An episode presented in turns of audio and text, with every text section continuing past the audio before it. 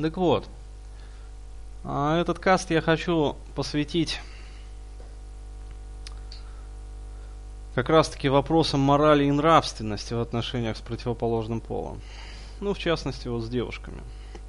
То есть, как раз вот про это вот чувство вины, про мораль и нравственность, которая, в частности, тебе не дает, ну, скажем так, э, ничего, если я вкратце расскажу вот историю без называния имен, ситуацию. Ну, хорошо. То есть, э, просто повторю, имеется проблема, есть девушка, замечательная девушка, которая вроде бы и страстная, и сексуальная, ну, на первый взгляд хотя бы даже. То есть чувствуется от нее вот это вот. И вроде как даже проявляет активность, как ты сам рассказывал. То есть сама звонит или звонит, сама пишет, а, вот, сама первый раз поцеловала даже, вот, что очень характерно. Вот, причем для тех, кто в теме, вот, могу даже сказать, что вот учится в медицинском колледже, вот, это тоже многое значит на самом деле. Вот, и второй раз при встрече тоже сама поцеловала, сама взяла под ручку. Но ситуация типичная и доходящая, в общем-то, до банальности. Как я уже вот говорил, вот эту вот циркулярную эту диаграммку, которая не позволяет тебе завести с ней отношения. Вот, поскольку ты не знаешь, что она к тебе испытывает, то есть какие чувства, не вполне уверен. И что самое главное, что ты чувствуешь, что ты к ней особых чувств не испытываешь, а просто хочется секса с ней.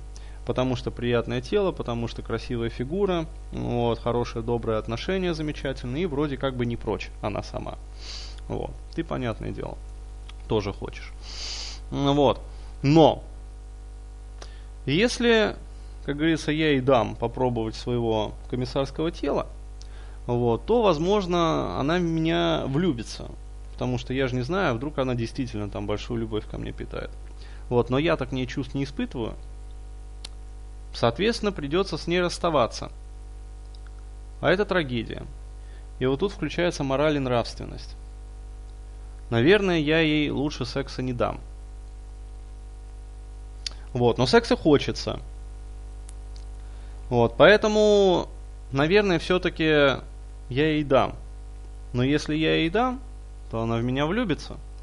А я-то ее не люблю. И не знаю, полюблю ли ее вообще. Поэтому, чтобы не расставаться, чтобы она не страдала, я, наверное, не буду с ней делать секс. И включается вот это вот динамо. Время идет, как говорится, времена года сменяют друг друга, через какое-то время девушке, какой бы замечательной она ни была, надоедает ждать. Ну, догадываешься, что бывает потом? Она находит себе парня. Не такого высокоморального, не такого высоконравственного. Вот. А ты опять остаешься в своей ситуации. Это так, преамбул. А, вот. А теперь, собственно, к вопросу о морали. Потому что я вот могу сказать, что ситуация, как я уже говорил, типичная.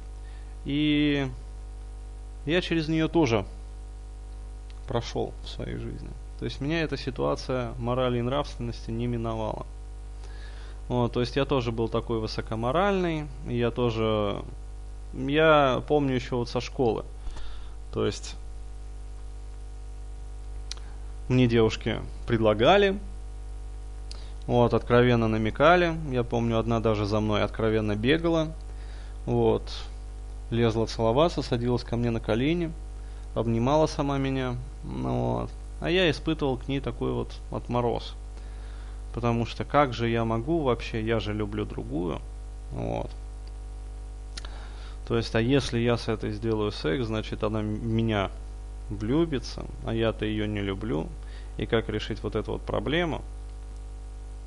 Потом, конечно, как-то это все более мирно так вот рассосалось спокойно. То есть ей надоело за мной бегать, она нашла себе другого парня.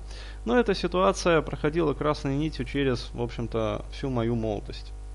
Вот. И только-только в достаточно таком зрелом возрасте, после 20, я это как-то для себя уже разрешил.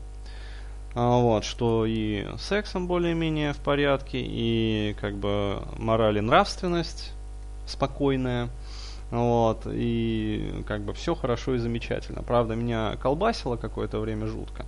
Вот, но, тем не менее, как-то все вот так вот, само собой вот разрешилось. Хотя болезненно. Вот, и только относительно недавно в одном из медитативных ретритов я откопал такую вещь, от которой положительно прихуел. Не побоюсь этого слова. Вот. В какой-то момент я начал задумываться о том, почему у меня в голове не только нету, ну, скажем, модели вот семьи, то есть, э, ну, это более-менее понятно, потому что я сам как бы рос вот в такой неполной семье. То есть, э, паттерн вот этот вот семейный, он не прописался, программа не была заложена.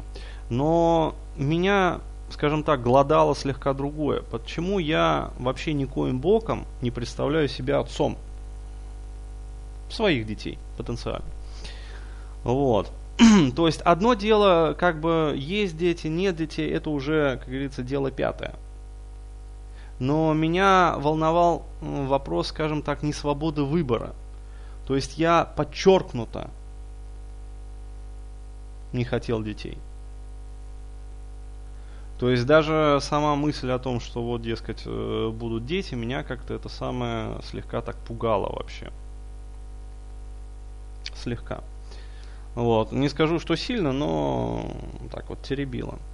Вот. И в какой-то момент я решил, в общем-то, докопаться до корней этой проблемы.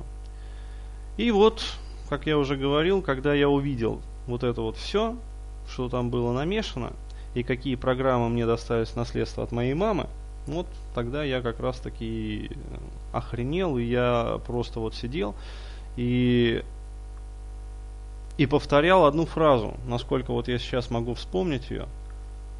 Мама, охренеть, мам, спасибо тебе, охренеть. Понимаешь? Спасибо, конечно, это в таких, в кавычках. Вот, потому что то, что я увидел, меня ну, слегка как-то это самое... Вот, честно, да, я увидел, как у меня яйца завязаны в узел. Веришь, нет? Пардон за такие интимные подробности, вот, но я рассказываю вот про те образы и картины, которые мне являлись в тот момент. То есть, объясняю, что произошло вообще. И что я потом уже раскопал, вот, отталкиваясь вот от этого образа. Иными словами, матери было очень больно и обидно от того, что с ней так обошлись. Ну, то есть, что мой отец не так обошелся. И она дала себе установку. И эта установка тоже всплыла в моей голове, когда я вот начал копать во всем этом. Что своего сына я воспитаю так, что он никогда и ни за что не сможет таки причинить боль женщине, ни одной в этом мире. Понимаешь? А я думал, блин, вроде бы девушки тянутся. Почему у меня с ними не получается?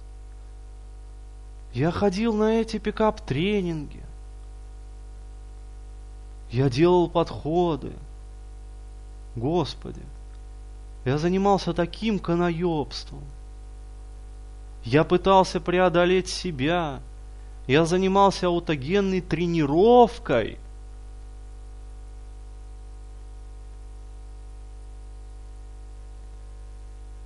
А дело было в том,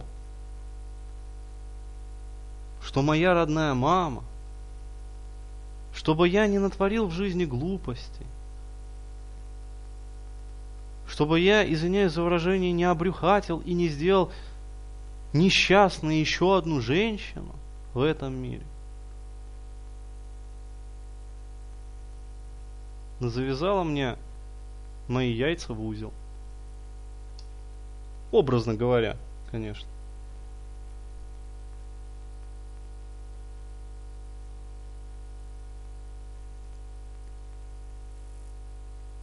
И вот потом я сидел и занимался тем, что их развязывал.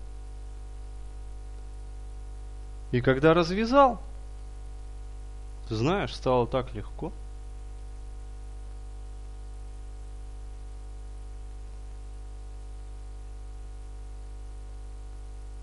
И не только там между ног, а вообще на душе. Такое облегчение я испытал. Я понял, что я могу быть отцом. Я могу быть хорошим отцом. Я могу иметь детей, когда захочу, когда почувствую к этому внутреннюю готовность.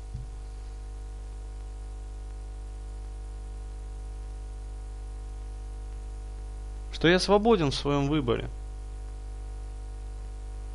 но самое главное, что я почувствовал, очень остро,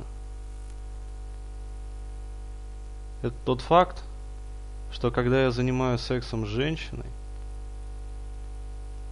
я делаю ее счастливой, а не несчастной. Понимаешь? Вот так вот. Вот такая вот Маленькая, но очень поучительная история произошла со мной у синего-синего моря, у самых синих гор. На этом, я думаю, завершим запись и продолжим наше общение.